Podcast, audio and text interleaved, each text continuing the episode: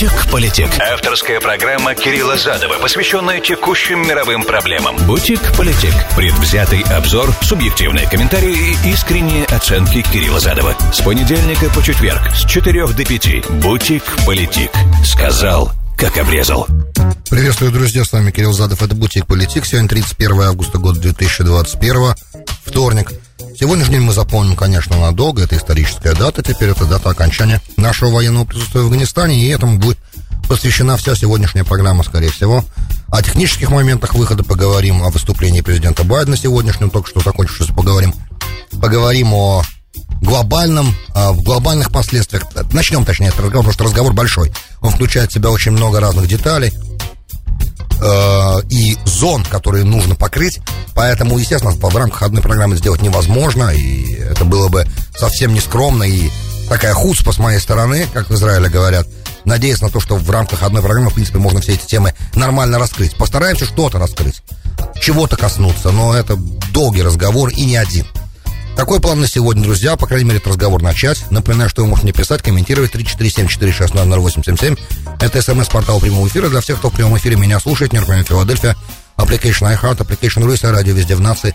Все остальные, кто слушает меня на SoundCloud или смотрит на YouTube в любой точке земного шара, ищите меня в Facebook, Twitter, задавайте ваши вопросы там, потому что это запись. Или комментируйте в YouTube. Я иногда и в YouTube тоже отвечаю под программами, тоже там в комментарии, если вы можете комментировать, и отвечать.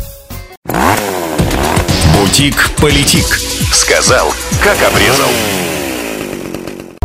Последний самолет сегодня ночью 31-го по времени Кабула, и это был вечер, ближе к вечеру по времени восточного побережья, покинул Кабульский аэропорт, тем самым закончив 20-летнюю эпопею пребывания американских войск на территории Афганистана.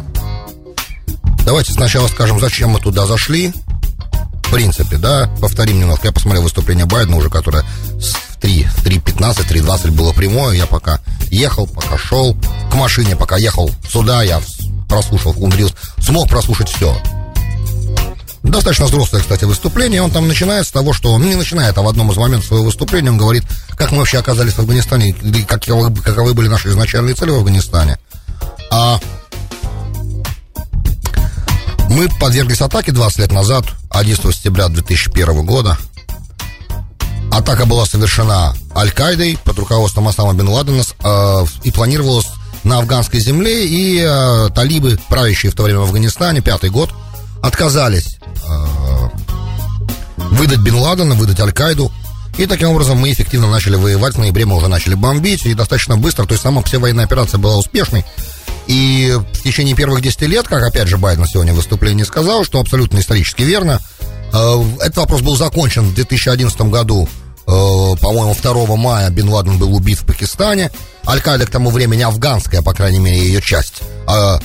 Знаете, Аль-Каида отличается от исламского государства тем, что Аль-Каида, все подразделения между собой не аффилированы, структуры, это франчайз.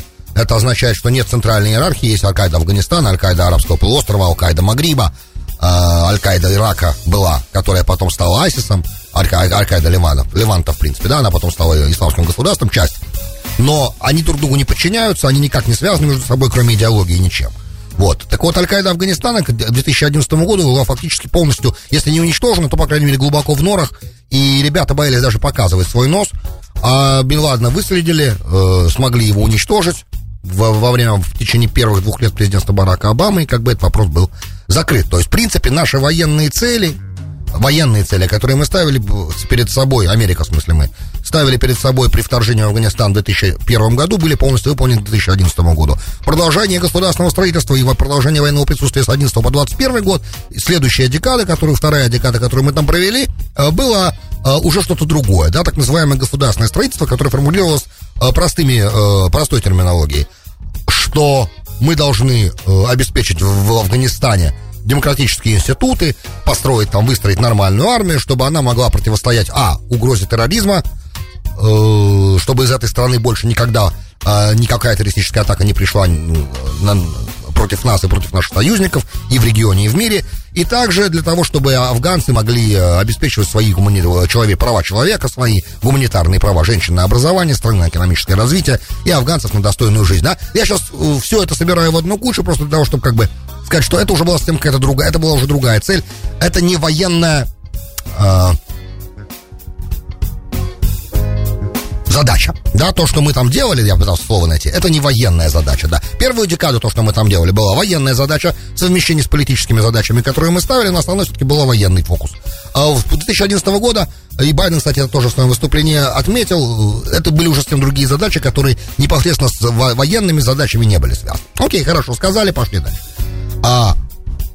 Вернемся к хронике событий. Значит, как только мы последний самолет оттуда наш улетел, зашли талибы на территорию аэропортов, то те зоны, которые мы контролировали, начался празднование в Афганистане фактически Дня независимости.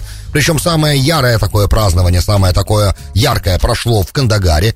Аль-Джазира Арабик туда пустили, кстати, на это празднование. Аль-Джазиру Инглиш даже не пустили, арабоговорящим СМИ пустили туда, и они там снимали, показывали непосредственно празднование. Весь город с белыми флагами, флаги Талибана белые, в отличие от флага Файсиса.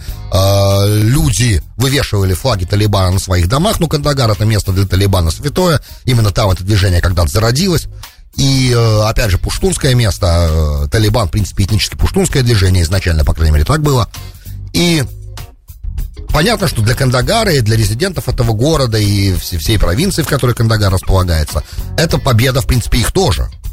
И для них это, да, большой праздник.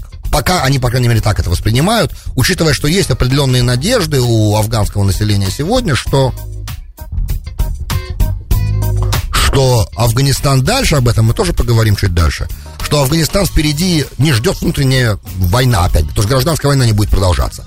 Есть подобные экспертные оценки тоже, и опять же тут все очень много зависит от точки нарратива.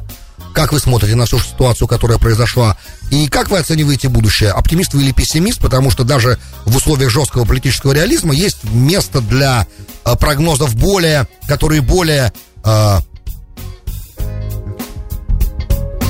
снисходительны к будущему Талибана, давайте так скажем, и к будущему Афганистана под его контролем. И я попытаюсь это тоже сказать, если не успею сегодня, то завтра, или в какой-то другой программе, потому что не все можно сказать в одной. Значит, во-первых, талибы зашли, кстати, и они увидели, что вся та авиационная техника, вертолеты, самолеты, которые должны были, по идее, они надеялись доставаться им в нормальном состоянии, были полностью дисфункциональны, то есть сломаны, поломаны. И они, кстати, это вызвало у них серьезное раздражение, они потом заявляли в кадре у телевизионных разных новостных сетей, каналов, что вот мы ожидали, что американцы уйдут и оставят нам нормальную авиационную технику в аэропорте. Но этого не произошло. Можно подумать, что американцы ушли, и мало им оставили того, что они там оставили, либо напрямую, либо через афганскую армию, но об этом мы уже вчера говорили. Заявления талибов сразу прозвучали о том, что они надеются с Вашингтоном на нормальные взаимоотношения. И Блинкена выступление тоже звучало так, что мы посмотрим, к Талибану свою credibility, да, свою легитимацию еще надо заслужить. И это будет в зависимости от того, как Талибан будет исполнять резолюцию Совбеза ООН, которая вчера была все-таки принята единогласно. То есть все члены Совбеза ее поддержали, что очень важно, кстати, и очень положительное развитие, на мой взгляд, требующее от талибов держаться того, что они пообещали. Что они пообещали? Они пообещали, что работа аэропорта будет возобновлена, и что любой афганец, который сможет улететь, да, коммерческим флайтом, талибы не будут препятствовать никому покинуть Афганистан. Это талибы сказали вчера, позавчера уже, и это как бы то обещание, которое западный мир воспринимается с надеждой. Опять же, талибы пообещали много чего, талибы пообещали, что их территория не станет базой терроризма международного. Ну, понятно, что они сейчас это будут говорить, учитывая, что... То есть, между тем, что они будут говорить еще и уже сказали, и тем, что на самом деле, как ситуация разовьется на самом деле, есть наверняка существует определенный зазор, да, несоответствие возможно в будущем, но, может быть, и нет. Опять же, мы должны увидеть, когда пройдет время, каким образом талибы будут придерживаться того, что они тут сейчас людям всем тем, кто за ними внимательно наблюдает, наговорили, какие обещания они дали. Уже мы видим, что некоторые обещания талибов, которые они дали, не сходятся с делами. То есть они обещали полную амнистию, они ее объявили, но мы знаем, что уже сотни бывших чиновников администрации и Хамида Карзая, и Ашрафа Гани, двух администраций, которые в Афганистане правили эффективно, по 2 срока каждая, почти, уже сотни этих людей казнены. То есть говорятся о десятках, но есть подозрение, что сотни этих людей казнены. Экзекуции были, я вам об этом тоже рассказывал. Репорт с определенными свидетельскими показаниями и с материалами уже приложен в Организацию Объединенных Наций, он там есть. что, соответственно, может вызвать в итоге передачу этого дела в Гаагу по решению Совбеза ООН. Есть такой механизм, да, Совбез ООН имеет право передавать своим решением передать в Гаагу и возбудить уголовный фактически процесс Международного уголовного суда в Гааге по отношению к государству, даже которое не подписало Римское соглашение, и это один из механизмов. Но, допустим, да, сейчас это пока все дела далекого будущего. Сегодня на нашу сегодняшнюю картину того, что произошло в Афганистане, никак не влияет. Значит, главные моменты, которые нужно сказать сейчас, которые очень важны. Не всех американцев мы вывезли, и Байден сегодня это признал. Байден сегодня в своем выступлении сказал, что мы оставили там, я так понимаю, 550 наших граждан. Все те, кто остался там, как прозвучало от Байдена, по своей воле. Не знаю, насколько это так, возможно, нет. Ну, то, что остались еще тысячи тех, кто нам помогал, это понятно. И, опять же, я так понимаю, что мы полагались на то, что талибы, на их заявление о том, что они позволят тем, кто хочет выехать. И это также для них тест, и они заинтересованы, и мы уже об этом много раз говорили. Талибы, да, заинтересованы в том, чтобы исполнить то, что они обещают. По крайней мере, пока они надеются на нормальные отношения с миром и думают сделать Афганистан как бы государством, которое взаимодействует со всеми странами, которые готовы протянуть руку дружбы Талибану. Именно сегодня Забиулла Джахид это сказал, пресс-секретарь Талибана, что с любой страной, которая хочет с нами отношений, мы будем общаться. И мы очень... надеемся на то, что все страны захотят с нами поддерживать контакты, диалог, и мы готовы со всеми его поддерживать. А тут я услышал со всеми, несколько раз повторил со всеми, я подумал, интересно, если сегодня Беннет, например, премьер-министр Израиля, изъявит желание поговорить с талибами, ну, установить дипломатические отношения с режимом Талибана в Афганистане. Возможно ли это? Вот. И согласятся ли талибы поддерживать с Израилем диалог, например, да, установить дипломатические отношения. Такое чисто, я сейчас... Это фантазия такая, да? Это такой абсурд немножко. Ну, вот интересно. Они когда говорят «все», они имеют в виду все или они имеют в виду только все, которых обычно страны... Ну, опять же, Афганистан особая страна, поэтому здесь сказать, что обычно, как все мусульманские или арабские, или, короче, страны с такой идеологией готовы поддерживать дипломатический контакт. Потому как пока мы видели в истории, что с Израилем готовы поддерживать контакт по двум причинам, да. Первое, из-за военных, как бы, определенных моментов, как у Египта и Иордании, грубо, да. А второе, из-за того, что Америка еще дает какие-то ковришки, как те страны, которые подписали с Израилем соглашение Авраама. Или Америка там делает какие-то еще интересные движения, которые, в принципе, не связаны с израильско-арабским мирным диалогом. Вот, в частности, с Марокко, когда Америка признала суверенитет Марокко над Западной Сахарой, и все, как бы, вопрос снялся, и из-за того, что Марокко подпишет мирное соглашение с Израилем. Ну, например, да, то есть, ну, вот интересно, с талибами возможно такое соглашение без всяческих коврижек? Опять же, как голодно будет талибам, и как они будут чувствовать себя изолированными, вполне возможно, что Израиль окажется той страной, с которой они захотят подписать мирное соглашение. Например, ну, дипломатические отношения установить. Войны же между Израилем и Талибаном не было никогда. Вот, учитывая, опять же, сейчас, туда же в сторону абсурда еще немножко, учитывая, что есть разные версии происхождения пуштунских племен, особенно тех, которые стоят у истоков Талибана, и многие знают, что пуштуны зажигают по пятницам свечи, например. И есть те, кто говорят, что пуштуны на самом деле это потомки одного из 10 колен, изгнанных ассирийцами, когда-то царем Санхерибом, изгнанными из северного израильского государства, потомки какого-то из 10 колен. Вот, и именно этим объясняются их некоторые такие абсолютно оторванные действия и такие особенные военные успехи, и такая ревностность в служении Всевышнему, например, да, можно же это таким образом описывать. Поэтому будет интересно, если вдруг талибы скажут, да, мы хотим с Израилем установить дипломатический контакт. Это к теме религии мы еще вернемся в самом конце сегодняшней программы. Одну интересную деталь я хочу вам рассказать. Оставлю это на самый конец, надеюсь, успею. Вот, это как бы просто вопросы на будущее, интересно будет за всем этим понаблюдать. Теперь относительно непосредственно наших американцев. Американцы, которые там остались, начнем с них. Они, около 50 человек, сказал Байден сегодня. Я сначала даже подумал, когда я смотрел новости, там кто-то прозвучал фразу, что американцы остались. Я подумал, не показалось ли мне это. Ну вот, нет, не показалось, и Байден это подтвердил. Остались американцы, причем он говорил, что мы уже... С момента принятия решения о том, что мы уходим 31-го, а не 20 мая, как хотел президент Трамп, до 1 мая, как хотел Трамп в своем соглашении от февраля 2020 года, мы отодвинули этот срок, и мы начали сразу американцам говорить, ребята, готовьтесь уезжать. И осталось еще, мы вывезли оттуда больше 5000 человек, американских граждан, и мы также, эти 550, которые остались, остались по своей воле и по своим обстоятельствам. Каким обстоятельствам? Он говорит, что Байден говорит, что эти люди, они все имеют двойное гражданство США и Афганистана, и у них в Афганистане корни, семья, племенные корни, разные есть обязательства, которые они хотели продолжить. То есть это их было желание оставаться. Не то, что мы, американская армия, гегемон оставил этих ребят на произвол судьбы там. Плюс он ВКонтакте, как бы мы ВКонтакте с Талибаном, говорит Байден дальше. И мы, в принципе, никоим образом не лишаем их поддержки. И в секунду, что они решат эвакуироваться, мы их оттуда заберем.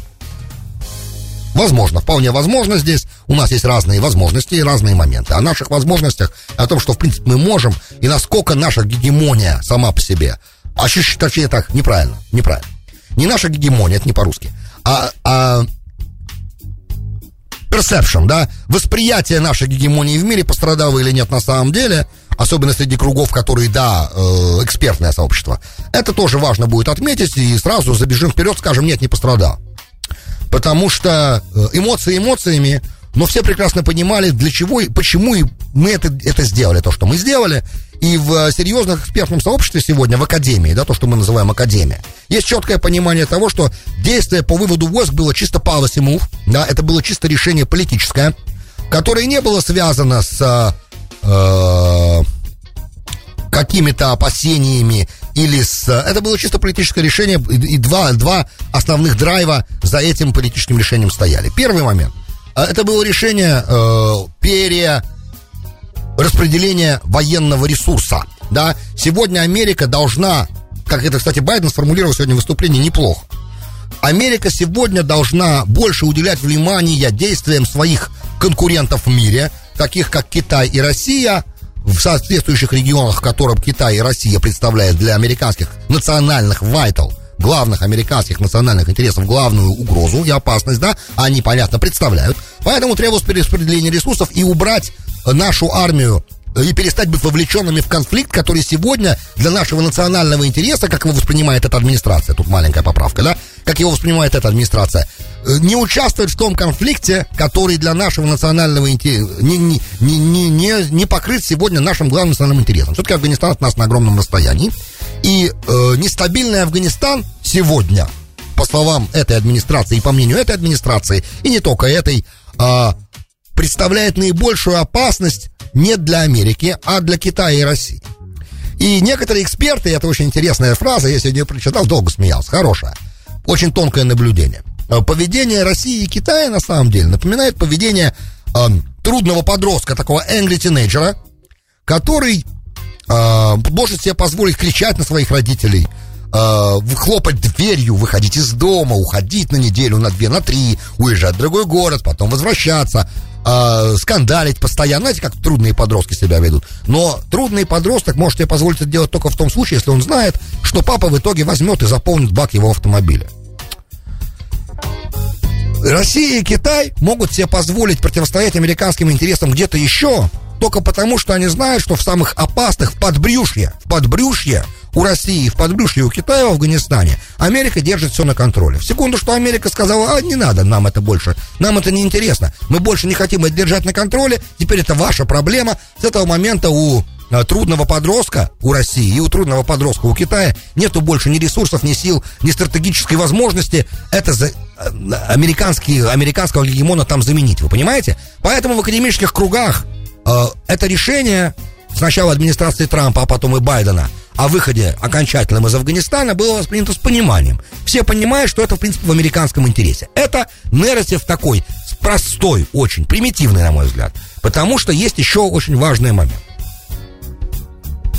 Я говорю вам все то время, что существует программа «Бутик-Политик», я пытался сказать, сформулировать, как бы, что гегемон, он гегемон не только потому, что он может в любую, как это Бжезинский, когда на своей великой шахматной доске описал, обладает огромным количеством военных баз по всему миру и, может какую-то любую точку земного шара начать бомбить там через час, например, да, потому что есть авианосцы, потому что есть много флотов, потому что есть много разных баз. Не только поэтому он гегемон, а также потому, что его войска, они присутствуют своим сапогом в тех местах, которые являются проблематичными, и как бы держат эту волну нестабильности как это еще называют теоретики, пояс нестабильности, держит at bay, то, что называется. То есть мы после 11 сентября, на мой взгляд, сделали совершенно два правильных движения. И я до сих пор не раскаиваюсь в том, что я тогда поддерживал оба эти движения и сегодня поддерживаю оба эти движения. Первое – вторжение в Афганистан. Второе – вторжение в Ирак. Почему? Потому что в самое сердце нестабильности вы должны послать легионы свои. И они там должны находиться, потому что тогда у тех, кто там в этих регионах строит планы нам навредить, нет возможности. И нет никаких сил планировать какую-либо против нас атаку. Они должны заниматься, прикладывать усилия для собственного выживания в местах своего появления. У них нет возможности строить какие-то международные проекты, да? Потом пришел ISIS, немножко эту парадигму разрушил. Но, в принципе, до появления ISIS 13 лет почти,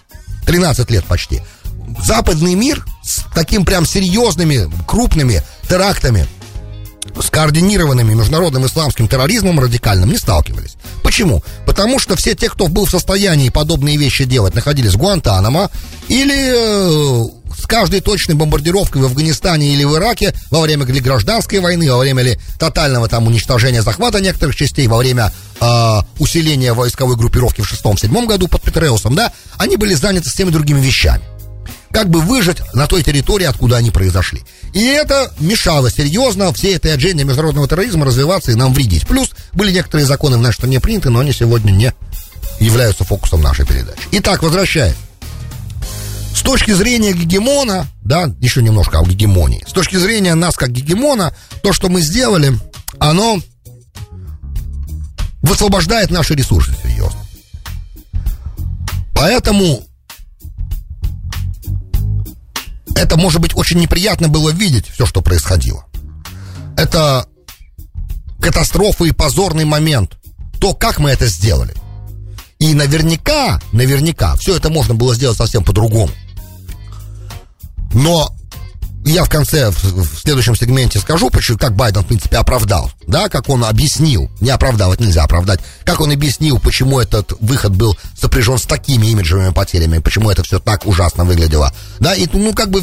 Понятно, на самом деле, почему. Потому что мы рассчитывали на 300-тысячную армию, которую мы 20 лет вливали огромные деньги в нее, да, и эквипмент, оборудование, и наши советники их тренировали, они оказались фуфло, замок на песке, ничто, подул ветер, и они просто развалились.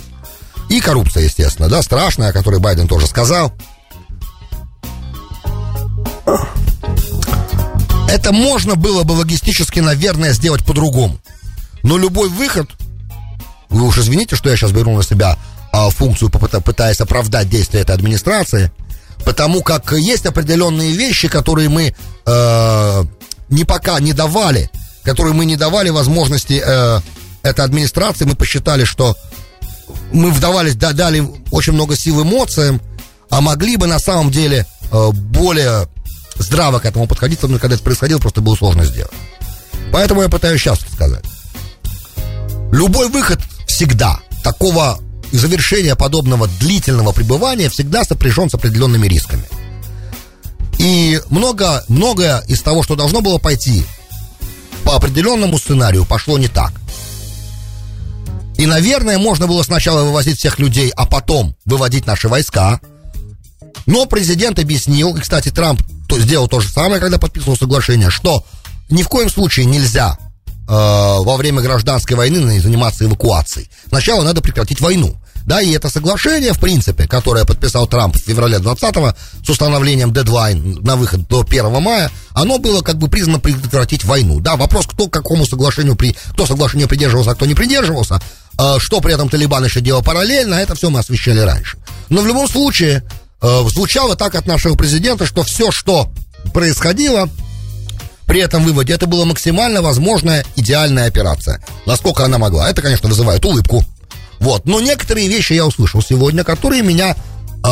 как бы это сказать правильно? Которые меня не то что успокоили, но убедили в том, что да, изначально решение было чисто политическим. И были... Если бы была возможность каким-то образом сделать это лучше, они бы постарались бы, по крайней мере, но... От них прозвучало, что возможности сделать это лучше не было. Что, в принципе, на мой взгляд, заслуживает определенного сенатского расследования, чтобы понять, почему это произошло, так как это произошло. Это, наверное, Что требуется от нашего сегодня, от нашей легислатуры, это, наверное, следующий шаг, который необходим для того, чтобы у нас, как у нации, было кложе от того, что мы увидели, как это все происходило в течение последних полутора недель. Ну, наверное, вот на этом этапе пока все. Во втором сегменте о рисках, да, о рисках нашего ухода для глобальной ситуации общей. Бутик-политик. Сказал, как обрезал. Добро пожаловать в Бутик-Политик, час вторая, с вами Кирилл Задов. Сегодня 31 августа 2021, вторник, говорим о выходе из Афганистана. Сопоставляем то, что мы реально видели, с тем, как это в рассказе нашего президента сегодня прозвучало, Джо Байдена. Он сказал, в принципе, обрисовал ту дилемму, перед которой он столкнулся. И я нахожу эту дилемму, на самом деле, так как это звучит от него, на самом деле это звучит убедительно. Он говорит, что в момент, когда мы приняли ситуацию, да, мы приняли бразды правления, у нас был выбор очень простой. Значит, либо исполнить то соглашение, которое подписал президент Трамп в 2020 году, в феврале, о выводе американцев из Афганистана, или посылать туда еще десятки тысяч солдат и продолжать эту войну еще бесконечно долго. И в этой ситуации, опять же, помни, держа в голове все то, что я сказал относительно стратегического позиционирования и России, и Китая, при переориентации наших приоритетов, да, в данный момент, и распылении наших ресурсов, было принято решение все-таки закрыть, потому что цели выполнены, потому что зачем нам сегодня, говорит Байден, зачем нам сегодня продолжать войну там, в том месте, которое не представляет угрозы нашему главному национальному интересу, vital national interest. Да, мы сегодня в Афганистане продолжали бы воевать как бы с угрозами, которые существовали в 2001 году и до 2011 года. А у нас куча есть задач по всему миру, потому что нам, кстати, мировой терроризм сегодня представляет угрозу для нас в странах совсем других, не в Афганистане, а в Сомали, в Йемене, в Мозамбике, в Нигерии, в Западной Африке, в смысле, в Сахеле. Да, и он перечислял все эти регионы, которые сегодня представляют для нас огромную угрозу для интересов наших интересов, наших союзников, плюс еще Иран, он косвенно только упомянул, хотя, как мы понимаем, это очень большая проблема, требующая тоже ресурсов немаленьких, в случае, если что-то пойдет совсем не так, и придется использовать другие опции, о которых он с Беннетом в пятницу говорил. Да, придется, если, мало ли что, может быть, и придется, ведь правда. Поэтому в этой ситуации было принято нами решение войну не продолжать и выводить. И как только такое решение было принято, любой выход, он всегда сопряжен с определенными рисками и последствиями, и так далее, и так далее, и так далее. Значит, главные риски какие теперь? Да, давайте скажем. Первые последствия, мы начнем, это начало как бы разговора. Да, первое, самое важное последствие, наши союзники не могут теперь нам так доверять, как они доверяли нам раньше, и должны больше рассчитывать на себя. Но, опять же, это все для дилетантов разговор. На самом деле, в реализме, в самом таком настоящем, мы уже этого касались тоже, помощь — это понятие очень относительное, все страны должны уметь сами себе помогать. Да, это мир... Реалистский мир, мир реалиста — это мир self-help, да? Если ты сам не можешь себе помочь, то рассчитывать на то, что кто-то придет и поможет тебе, эта надежда, она иллюзорна, мала и не может быть служить как бы главным твоим моментом, на который ты можешь опираться. То есть, если ты сам себе не в состоянии помогать, плохие твои дела, короче. Поэтому наши союзники, да, должны на себя рассчитывать больше. И, кстати, тайваньцы, например, этот момент тоже восприняли четко, и уже выступала глава Тайваня. Она сказала, что Тайвань должен был больше рассчитывать на свои собственные силы. Хотя Америка подтвердила, и вот на днях опять подтверждала, что наши обязательства по защите Тайваня, они сохраняются, и мы от них никуда не отступаем. И опять же с Беннетом были все необходимые вещи произнесены опять, да, что Америка стоит бок о бок с Израилем, и что будет все необходимое делаться, если нужно это делать. Поэтому, насколько наши союзники реально в нас разочаровались, это сложно сказать, потому как все прекрасно понимают, что у суперпауэр, коими мы являемся, да, супердержавой, у нее есть национальный интерес, который это слон, понимаете, когда слон поворачивается, к чему я это сейчас говорю, когда слон поворачивается, всегда возникают какие-то, кто рядом там со слоном в постели в одной спит, он страдает. Можно попутно при повороте задавить кого-то и близкого к себе. Поэтому нужно, когда ты спишь в постели со слоном, быть немножко более внимательным, аккуратным, потому что нужды слона — это не нужды какого-то мелкого животного, который рядом. Да уж, пользуюсь этой аналогией до конца. Короче, у союзников на самом деле и так всегда было понимание, что на себя, на Бога надейся, но сам не плашай. Это же великая русская пословица, ее же никто не отменял, правильно? Поэтому наши кредибилити, да, наше доверие к нам даже, ну, если пострадал, но тем не менее все прекрасно понимают, что наши возможности военные, всем остальным до них еще очень-очень далеко. Китай так точно пока не готов в регионе занять наше место. В военном отношении он еще не близко к нам пока. Вот, Россия другая ситуация немножко, но Россия, опять же, ее возможности военные, несмотря на то, что они очень-очень велики, экономически не соответствуют военным, поэтому, опять же, если с военной точки зрения Россия, да, является серьезным конкурентом США, с экономической точки зрения достаточно несерьезным конкурентом, поэтому Россия, на мой взгляд, как и раньше, так и сейчас, больше заинтересована в диалоге, в разумном, правильном, в прогнозируемом развитии событий и выстраивании, если хотите, Ялты-2, да, такой, короче, такого пакта, который бы разграничил зоны ответственности и разграничил красные линии, да, красные флажки расставил, за которые нельзя заходить, и в этих... В этих зонах как бы шло бы дальнейшее взаимодействие. Поэтому наши союзники на самом деле могут не волноваться. Мы остаемся гегемоном. Момент того, что мы могли оставаться в Афганистане маленькой силы, я буду адресовать в следующих программах. Если слушать Байдена, так это было невозможно, да? Потому что не бывает low cost war, как он сказал. Не бывает. Бывает. Вот Россия в Сирии показала, что бывает. И тут с Байденом можно сильно не согласиться. Короче, но Сирия не Афганистан, опять же, по ландшафту, по многим моментам. Тем не менее, по этнической составляющей. Я к тому, что разные тут возможные моменты, разные детали, и мы будем этих вещей касаться в следующих программах по мере возможности.